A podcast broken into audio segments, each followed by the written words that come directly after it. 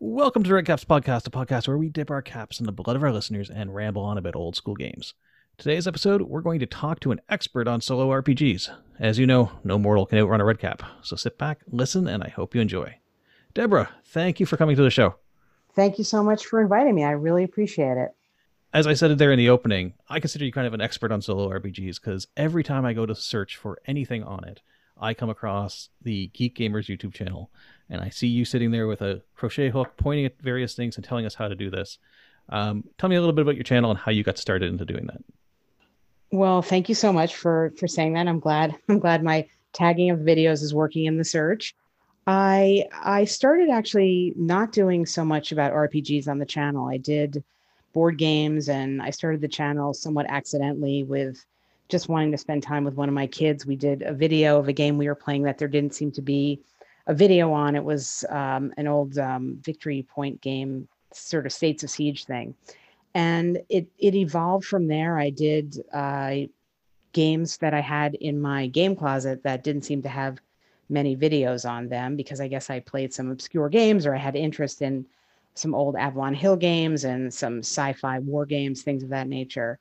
And then through that, I started. I did a video I think maybe it was the fantasy trip that I did first that was kind of dipping into the RPG area because that was a system that I had played around with a lot. And from that, I got into more of doing the RPGs and the solo RPGs in, in particular because that's really what I had played.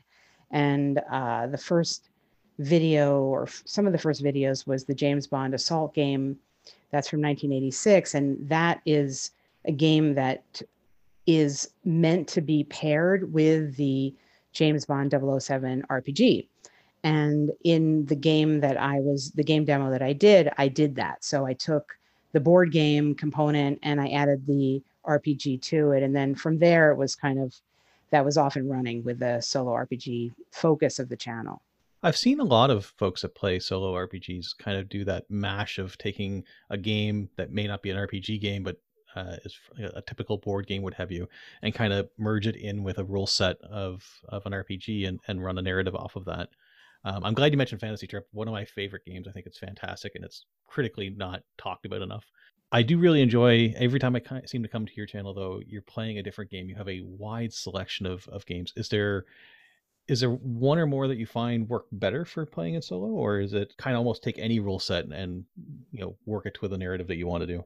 I think uh, for me, I could probably take any rule set and and do anything with it because I'm really focusing on narrative structures and playing with narrative uh, more so than I am the the rules. And I have any number of videos on my channel where I demonstrate to start a session not even knowing what rules I'm going to play. And when I make those videos, I actually don't know what rules I'm going to play, but I start to create a story that I know I'm going to play out and flesh out with some kind of rule set. And then based on the story that develops, I'll think from my own repertoire of rule sets that I have or that I know what might be a good fit for that. So I do think you can use anything. I think some are perhaps more in line with soloing than others, or at least in line with soloing for me than others. And those tend to be perhaps ones that would fall maybe more into the light or medium category of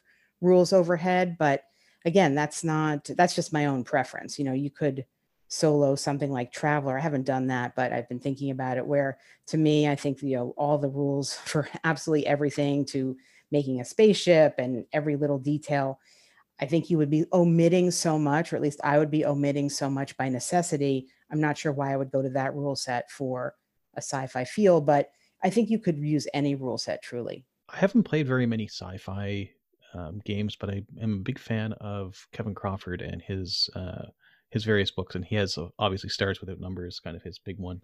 Um, that might be something to look into. He bases them off of BX. I totally agree. I think that's been on my long list of things to do, and I really sh- I don't have a video on that, and I definitely should. Absolutely, I think his rules in general are quite good for soloing, and he has many different themes that he talks about. And obviously, Scarlet Heroes is one that comes to mind because it's explicitly for solo, but he has other ones. Like I did a video on, um, I think it's called Silent Legions, which is sort of the Cthulhu esque that works really well solo also.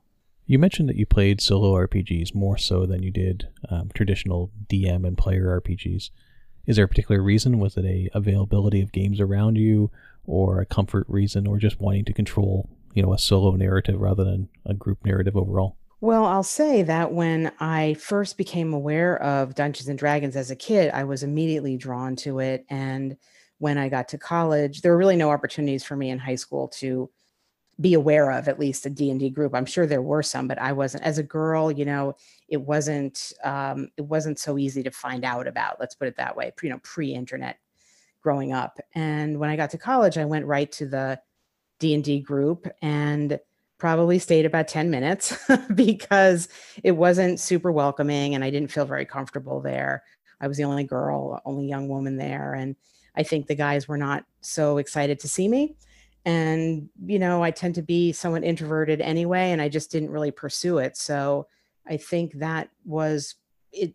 It was a little off putting initially, but why I've kept up with the solo I think is just the way I've developed. I like to read a lot and I professionally I read for a profession and I read for my enjoyment and I just read a lot of rule sets and in reading a lot of rule sets I started to throw together some characters and as time passed eventually I would just start to give the character something to do and then I would try to create a response to that and that's kind of how it developed organically for me. I think at this point now it's more circumstantial. I have the YouTube channel that I do, I have a family, I have a full time job. You know, it's more of a convenience. I can get some access to the RPG experience on my own time as opposed to at right now in the stage of my life, I don't have, well, of course, nobody can do this necessarily right now, but say, forgetting the pandemic, I don't really have the opportunity to say once a week uh, for five hours or three hours, I'm going to spend gaming with friends. It's just not where my life is right now. Yeah, I think the the biggest bane to any any sort of a gaming setup is is scheduling. Uh, I think that's yeah. the, no, no matter no matter what the time is, especially in times like now, but even even in the before times, uh, scheduling has always been the biggest issue. So if you can play by yourself, you get to set your own schedule, and that probably makes it much easier. Um, I picture, I, I, given how much you're saying you're reading and and the amount of different uh, rule sets and characters that you've done up, I just imagine notebooks and notebooks and notebooks all around you that you've filled out. Do you do that when you're playing solo typically? Like, do you keep a record of stuff that you don't record, or is it more you play it out and that was my fun for that time, and, and you don't keep uh, maybe super meticulous records on on each game? I definitely do not keep super meticulous records. I I think I do keep. It's probably more just game by game or session by session or rule set by rule set. And then I, I, don't actually toss it necessarily, but they are all in various notebooks and I might not refer to them. What I do do to, a little bit more systematically is when something arises in a game, when I am playing and there's like an interesting narrative twist or a response from the rule set or something that happens that seems like I could apply that as a general principle or something to talk about, say, on the YouTube channel. I'll keep a kind of separate note about that. Oh, I, maybe I want to do a video on that. So I did a video uh, a while ago on creating themes in RPG play because I was playing and I'm realizing I do this kind of instinctively, but I realized I could talk about it in a way that might make sense or might be instructional for people who are coming to the channel. So as the channel has grown and as I've become more committed on the channel to teaching about how to do or how I do solo RPGing, I have I do keep those kind of notes. And I'll say, you know, I think at the beginning you might have said something like I uh, talk about how to do it. I, I think you could do solo RPGing really in any way that you want. I don't think there's a right way or a wrong way. I do think there are some narrative principles and narrative under, understandings about how narrative works that if you have them and if you understand what they are, it might make doing a solo RPG session more rewarding. It might make you less in a position where you're kind of rolling the dice to try to just like get an answer that will move you forward, which is kind of that's just not that fun because you're, or at least not that fun to me, because that's when you kind of fall into needing the structure of a board game. You know, a board game provides you a structure when you roll a dice to get somewhere. And an RPG rule set without the GM really doesn't. Yeah, I found sometimes when I've been trying to to experiment with solo RPGing, um, I get myself caught up where I'll do a roll and then I'm like, okay, well, I got to go write down what this roll was and why I did the roll and what the roll came, and then I then it kind of throws me out, out of the story altogether. Mm-hmm. Um, and so I'm trying I'm trying to get myself more into like, no, just don't worry about recording it, just continue telling the story, and then if you want to do a recap afterwards, you can. But um, I I I don't know if it's the I don't know if it's from playing as a GM and trying to keep track of everything that I'm having a hard time getting myself out of that headspace. But um, I find that's usually my biggest problem is is not um, maybe micromanaging it as I go and just letting it flow as per normal.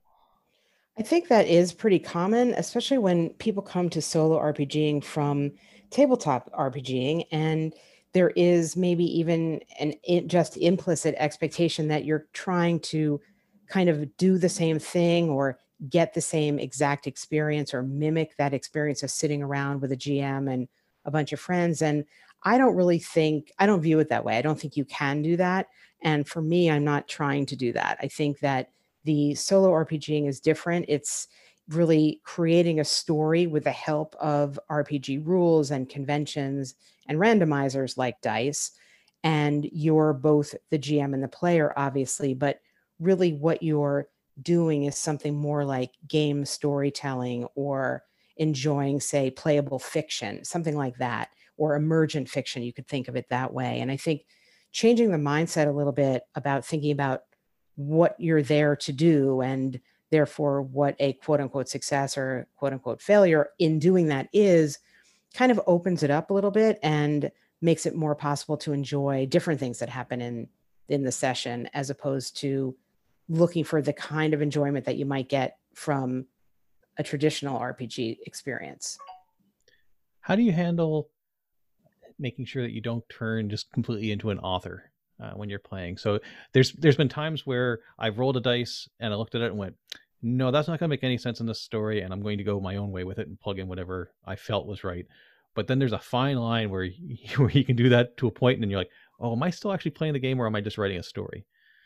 And I wonder how you how, how you balance it. yeah, that is a really great question, and I think sometimes sometimes it happens where you just it i don't want to say you're stuck but you do just sort of turn into that like oh, i don't like that and i don't really like that and for me because i'm not really looking to do a whole narrative journaling and and a lot of people do do that and i know that a lot of soloists do that and that's a very legitimate way of experiencing solo RPGing. It's just not my interest. But when I get too far into that, frankly, I just maybe stop. you know, I say like, well, you know what, this really isn't working out that much. I'm not that engaged in it. You know, you can always try. There's tricks you can try. You can you can try the trick of like, okay, end scene, and then just like pick up something totally new.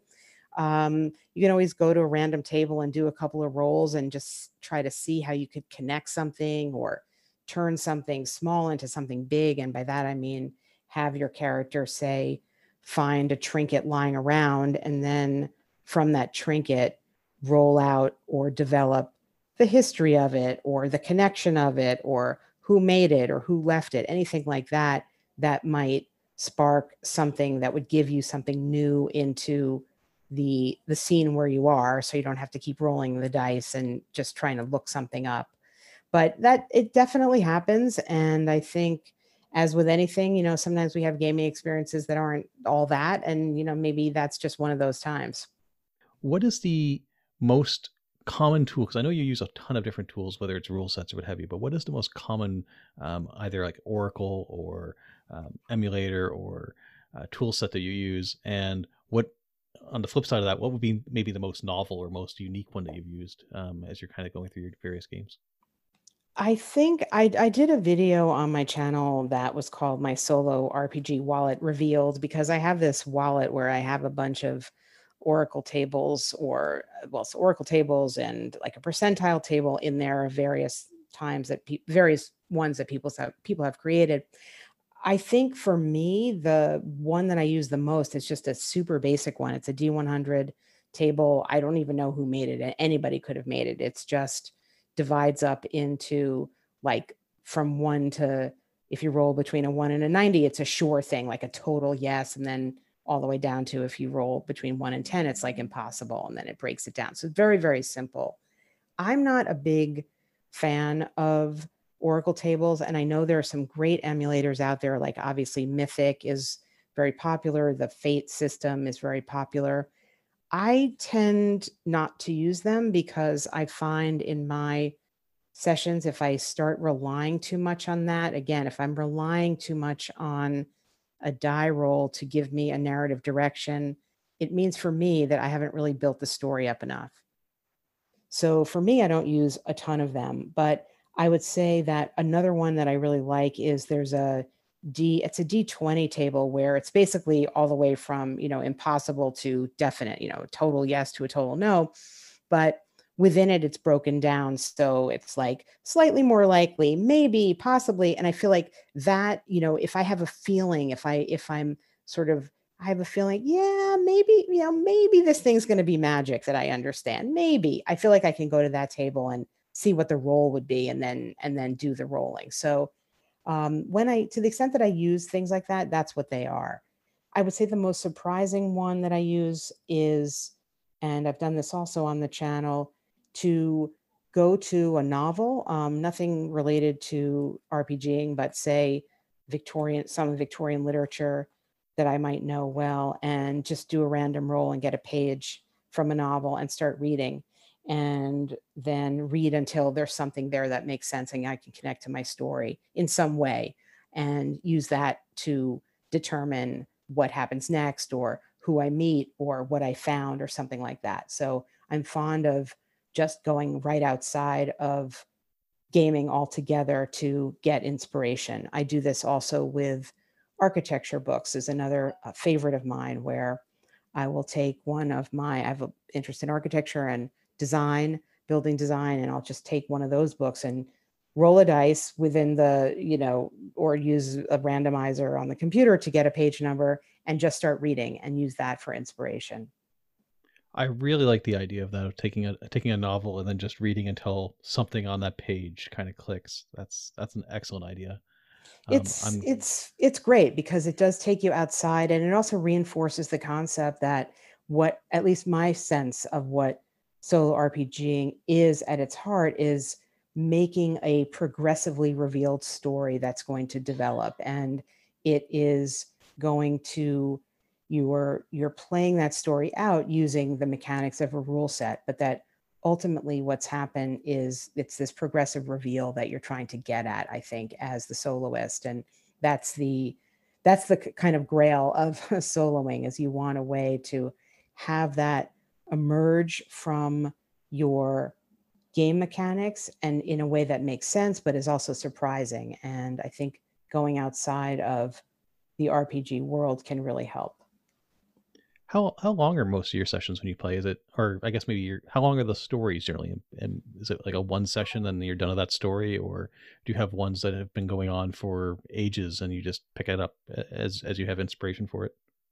I definitely don't have ones that go on for ages. Although I will say I have in it's not really an RPG, but there's a pen and paper, a P&P game called Pocket Dungeon, and it's a pretty straightforward sort of dungeon crawl that um, is I played many years ago and I found some old characters that I left in a in a folder and I took them out and I had made little story notes with them and I picked them back up again and as if time had passed. But generally speaking, I would say I am doing um, a couple of sessions until I feel like there's some conclusion. And again, partially that's my own circumstances. I feel a great responsibility to the channel now to be presenting and doing lots of different things. And uh, my sense of what I want to do on the channel is not to just run one long story, as I think is great to do, but it's just not what I'm interested in doing. So there's partially that because a lot of my playtime is for the channel. And partially it's just my own interest in experiencing as many rule sets as I can. But I will revisit rule sets. So I will play a session that's maybe two, three hours over two or three sessions and I feel done with it. And that doesn't mean I won't play those rules ever again because I definitely will and I definitely do. Um, occasionally I'll go back and look at the character and maybe remember that story and maybe that story then becomes like a minor background story for the new thing that I'm doing. But I'm usually making new characters and and making new stories. And has there been is there one that um, if you if you were to tell somebody I had this amazing session, like what is what is your uh, gold standard of the stories that you've put out? Like what is the one that sticks in your head and you're like, yep, that that went perfectly or maybe it went completely wrong, but it's still incredibly memorable, whichever it may be. Right, right. Well, almost maybe the latter. I think the one that the one that comes to my mind when I'm asked this question, and the one that seems to stick with a lot of my viewers on the channel is I did something on the Warhammer Quest role play system, and in that video, all the characters fell into this pit, and like one after the other tried to get the other one out, and they kept kind of falling in, and it it became very amusing. And that the sense of humor developing out of a session, I think, is very novel and doesn't always happen. And that makes something memorable to me. I will say also that when I did my Ironsworn videos, I did my Ironsworn videos shortly after I had done a vlog, a series of videos on uh, learning Magic Realm or attempting to learn Magic Realm. And I used as my characters in Ironsworn some of the character cards from Magic Realm. And I was really happy with the way that turned out. I had, for my sense personally, I had a real strong feeling about the characters and how they were working in the Ironsworn world, and also the connection to the art and uh, the concepts from Magic Realm. Just that really worked well, I thought. Excellent. Is there anything that you would suggest to folks that have only ever played the traditional, you know, DM with players and they're they're they're locked up. Maybe they don't want to play online. They're locked up at home right now due to the time that we're in, and they're thinking of getting into solo RPGs. What what's the most compelling reason? What's the most uh, useful tip they should take away? Well, I think it's something I said earlier. A couple of things. One would be not to try to emulate the experience that you would be having with your GM because I think that just leads to disappointment because it's really not the same thing. It just, at least in my opinion, it's just not. Um, it might feel on some level occasionally similar, but it's ultimately not the same thing. So I think having the right mindset is really important. And I think if you're a board gamer, I would suggest looking to some of your board game components for inspiration to start a session. So I've talked about this also and demonstrated this also in other videos I have. But if you have a favorite, say you're doing something in fantasy, you have a favorite fantasy board game, you know, take out take out the board game and look at whether it's modular pieces or an actual game board and imagine that you're creating a character really living in that world, not in the board game, but in that world separate from the board game, maybe as a place to start, because that way some of the narrative lifting has already been done for you. And you can spark your imagination with a board game, perhaps, or a world, perhaps, that you already have some attachment to that you already like. And that you already feel a connection to, I think that makes it like you're not starting totally from a blank page. Because I think what can happen is people will sit down, they'll get all excited about doing it. Maybe they'll make a character because making a character is the easiest thing to do on your own because their structure is already there for you. But then they have nothing for their character to do. Hmm. So, my advice is to start really with an environment. Think about a place, figure out a place, and you could figure out that place by looking at a board game. You could figure out that place by rolling on some random tables, or you could just invent the place, or you could roll on a novel and come up with a place. But if you have a place and then you make your character, once you attach your character into a place, you will be able to suggest and you will have suggested to you things to do. I think that's excellent advice, even for people who are still playing the traditional DM and player mode um, sometimes there's a disconnect between the world that the DM presents and the, and the characters the players bring. And I think um, using that same methodology of before everything, everybody gets together, sitting down and deciding some of that stuff is definitely useful there as well. And that's uh, that's really good advice. Besides the channel, is there anything else that you've been working on? I've been working on a book. I've been working on a solo GM guide, and or I should say, I am still working on it. And this is going to be for the soloist some of the ideas, some of the principles, some of the narrative concepts that I talk about on the channel. It is going to be rules neutral. So the the purpose of it is really for the soloist looking to understand some of the the narrative tricks and tips that I have and things that make sessions work no matter what rule system you're using. So that's a project of mine.